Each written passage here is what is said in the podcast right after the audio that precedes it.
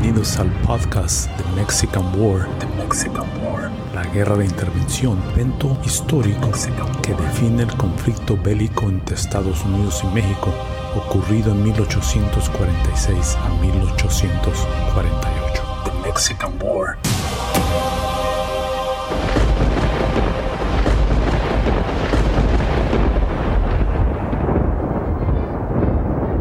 La voz se había corrido ya. Aun cuando las distancias eran incesantemente largas y las comunicaciones eran limitadas, los habitantes del pequeño poblado de San Antonio de Bejar pronosticaban la inminente llegada del ejército mexicano a la región a mando del presidente mexicano Antonio López de Santa Ana.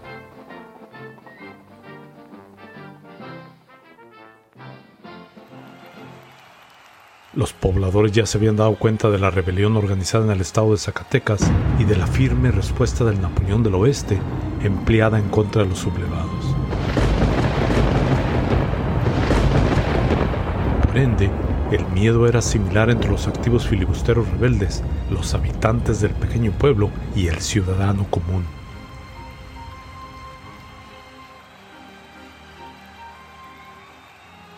Todos ellos se imaginaban el terrible escarmiento que recibirían por parte del ejército mexicano y el temor y la desesperación se comenzaban a apropiar rápidamente de las mentes de los habitantes del pueblo. Por ende, y sin demostrar razón alguna, muchos de ellos comenzaban a empacar algunos de sus bienes para poder huir del pueblo y poder resguardarse de la inminente llegada de los soldados mexicanos, los cuales se esperaban de arribar en cualquier momento al poblado de Bejar.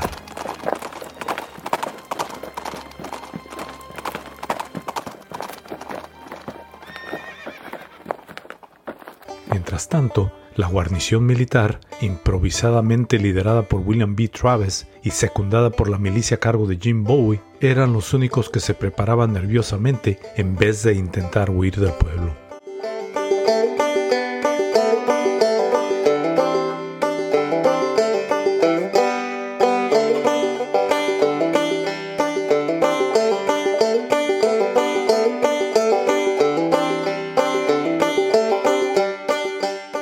Travis, nerviosamente agitado, presenciaba a alguno de los pobladores que intentaban abandonar el pueblo y sin poder recibir razones justificadas por su agitado apresuramiento, decidía por asignar a uno de sus hombres a que patrullaran la región circunvecina para ver si podían divisar algún movimiento militar cercano al pueblo.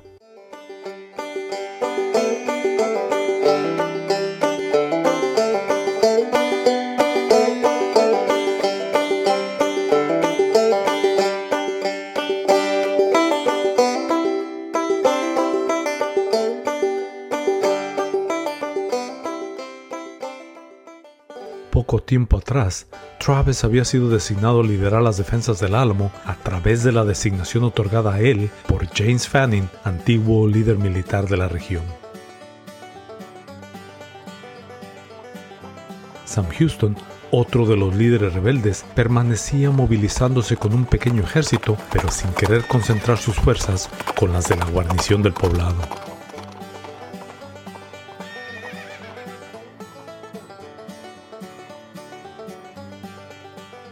Además, no contaba con la suficiente fuerza militar para enfrentar al ejército comandado por Santa Ana.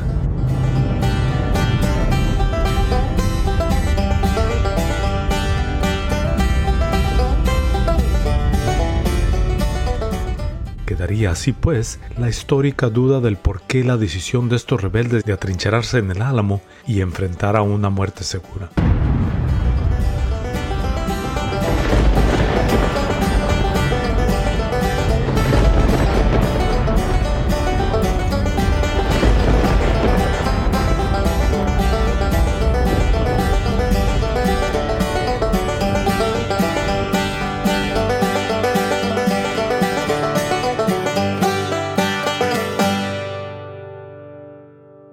Su libro titulado A Line in the Sand, The Alamo in Blood and Memory, los autores James S. Olson y Randy Roberts describen que José María Rodríguez, de pequeña edad, durante el año de 1836, relataría años después que durante las primeras horas de la mañana del 23 de febrero, un hombre de nombre Rivas tocó en la puerta de la casa de mis padres para avisarnos que había visto a un hombre disfrazado de pueblerino observando un baile de fandango organizado en la Casa de la Soledad.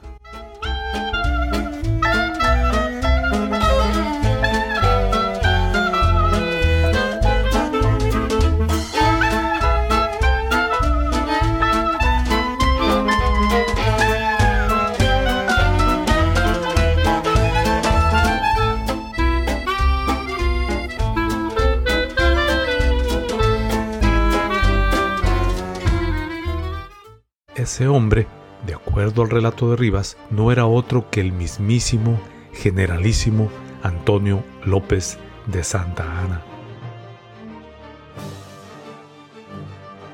El padre de José Marías irónicamente se encontraba fuera de la región, enlistado en las fuerzas del ejército rebelde de Sam Houston, y desesperadamente su madre decidía esconder el dinero de la familia debajo del piso de barro de su casa y huir del poblado hacia el rancho de Doña Santos Jiménez, cargando todas sus pertenencias en un carro jalado por bueyes. Los recuerdos y relatos que describen Olson y Roberts en su libro de José María Rodríguez, los cuales ocurrieron 70 años después del evento, probablemente pudieron captar con cierta exactitud el estado anímico y emocional de los habitantes del pequeño poblado.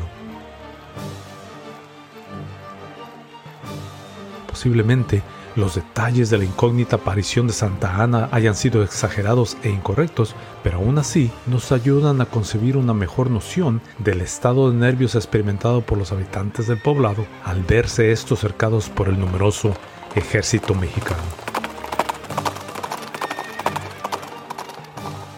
Además, ya se habían enterado de las numerosas historias de terror y crueldad que se habían esparcido en referencia a Antonio López de Santa Ana.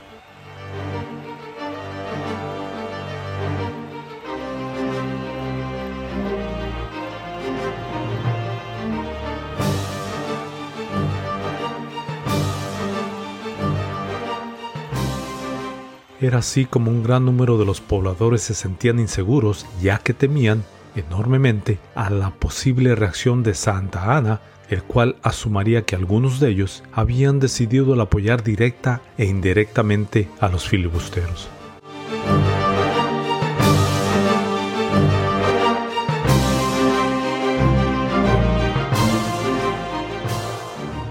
Olson y Roberts describen que Travis no estaba muy convencido en el principio, pero después de recibir más reportes de la situación, comenzaba a tomar más precauciones. Acompañado de John Sutherland y de algunos otros hombres, escalaba el campanario de la iglesia de San Fernando, la cual estaba localizada entre la calle principal y la plaza militar. Al llegar a la cúspide, observaba atentamente y con gran anticipación al suroeste, pero sin descubrir nada inusual y tomando precauciones, ubicaba a un centinela para continuar observando por cualquier movimiento inusual con instrucciones de retumbar la campana en caso de que descubriera algo inusitado que incluyera obviamente el descubrir las fuerzas castrenses del presidente mexicano.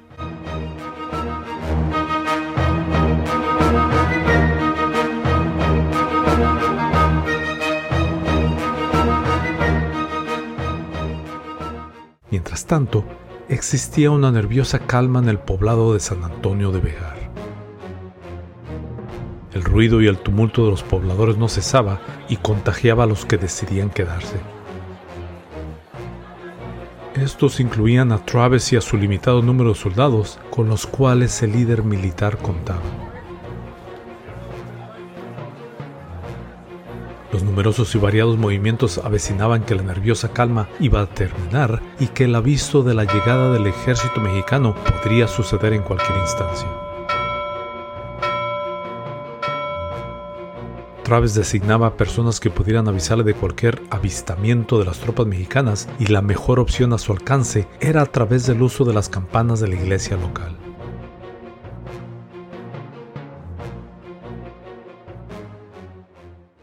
Olson y Roberts lo describen con gran lujo de detalles.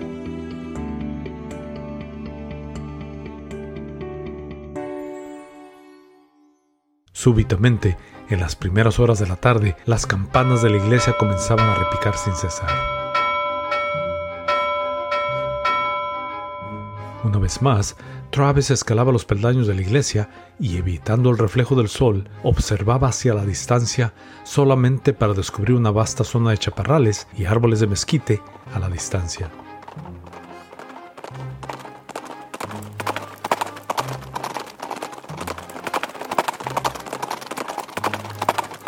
Aunque el centinela insistía en que había divisado centenares de oficiales mexicanos cabalgando en la dirección del sol, aunque desaparecían súbitamente entre los arbustos.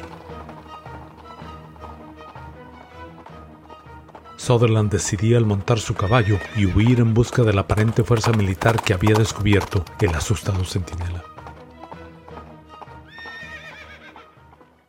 Asimismo, los habitantes del pueblo y Travis especialmente, no contaban con los recursos para poder determinar la posición exacta del avisado avance del ejército mexicano, pero sobre todo el cómo orquestaron un eficaz sistema de comunicación que pudiera prevenirlos del arribo de las tropas a la región. El único medio con el cual contaba el coronel era a través de los esfuerzos de reconocimiento, pero estaba demasiado limitado en contar con los hombres disponibles para así hacerlo. Además, el valle que rodeaba el poblado de Behar no ofrecía la suficiente protección para los centinelas, solamente las pequeñas colinas y los chaparrales podrían ofrecer resguardo para los vigilantes, pero aún así corrían el alto riesgo de poder ser descubiertos por los escoltas del ejército mexicano.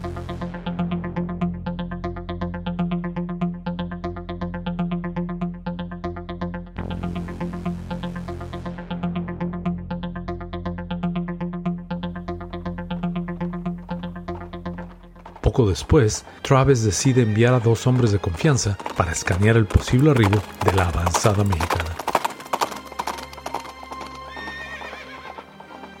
Basado en el relato que nos ofrecen Olson y Roberts, uno de los enviados por Travis le advertía al coronel que, si lo veía regresar de paso ajetreado en los caballos, sería como resultado de haber localizado al enemigo. Santa Ana, describiendo el evento en sus apuntes años después, describía que si el elemento sorpresa hubiera estado a mi lado, muchas de las muertes hubieran podido ser evitadas durante el curso de la toma del Álamo.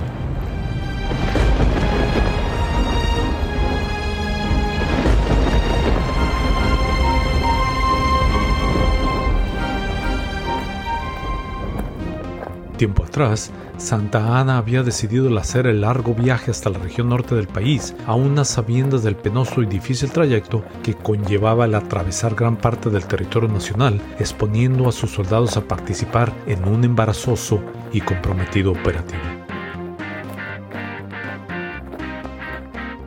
Pero el Napoleón del Oeste no estaba dispuesto a tolerar la audacia e irrespetuosidad manifestada en contra de su gobierno por parte de los que él consideraba de ser solamente un puñado de piratas y mercenarios.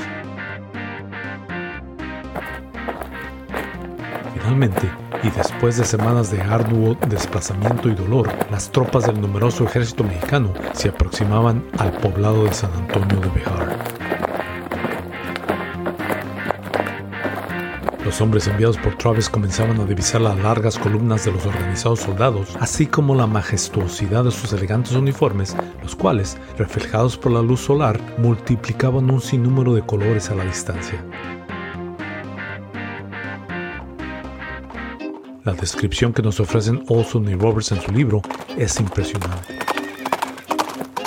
Certeza y confirmación de que el ejército mexicano se aproximaba a Behar generaba olas de terror entre los pobladores. Travis ordenaba a sus hombres que cruzaran el río San Antonio y que se albergaran en el Álamo, introduciendo con ellos ganado, comestibles y provisiones en la vieja misión, la cual planeaban en utilizar como protección.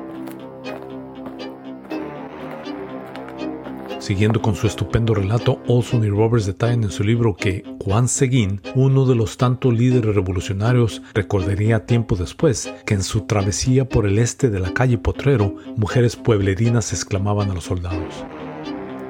Pobres hombres, todos ustedes morirán.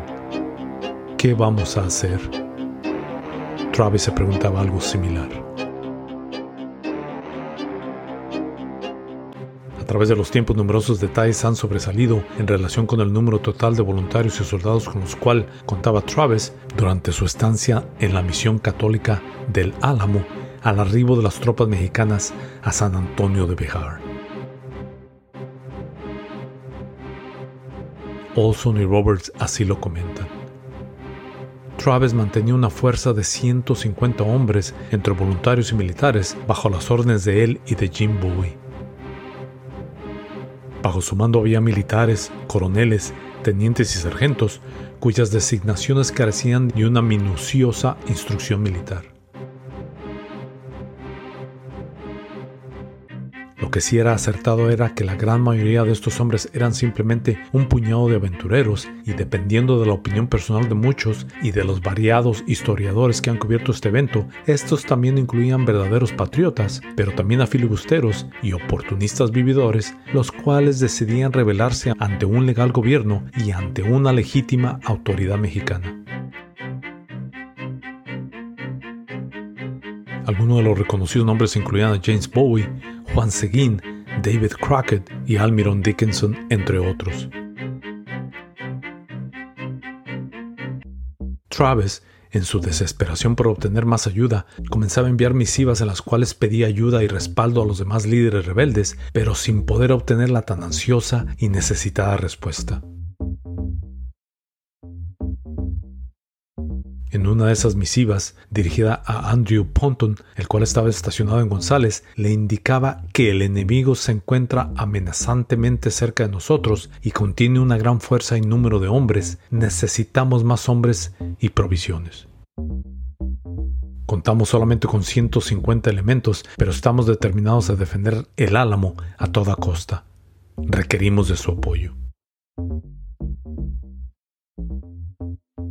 Poco tiempo después, Travis enviaba una nota de similar contenido a James Fanning, estacionado este en Goliath, en el cual indicaba que intentarían resistir hasta lo que mande nuestro honor y el de nuestro país, hasta que podamos recibir asistencia de vosotros, la cual espero sea de inmediato. Las misivas enviadas por Travis eran gritos de desesperación. De acuerdo con las versiones de algunos historiadores, Travis estaba decidido a nunca rendirse y sus acciones eran dirigidas a pelear en contra de las acciones y decisiones impuestas injustamente por un dictador cruel y sanguinario. Los recientes eventos ocurridos en Zacatecas así lo confirmaban. Mientras esto ocurría, las fuerzas de vanguardia de Antonio López de Santa Ana continuaban con su avance en dirección al poblado de San Antonio de Bejar. Olson y Roberts así lo relatan. Nunca olvidaré cómo lucía el ejército a su llegada al pueblo.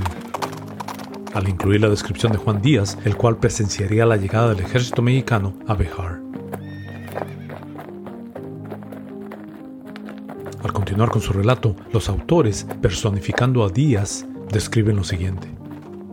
Enfrente del regimiento se encontraba un destacamento, el cual tocaba un sinnúmero de melodías y al cual le seguía otra avanzada de hombres, los cuales portaban un vasto número de banderas y emblemas, todos estos representativos de México y de los cuales relucía una inmensa imagen semejante a una cabeza de cocodrilo.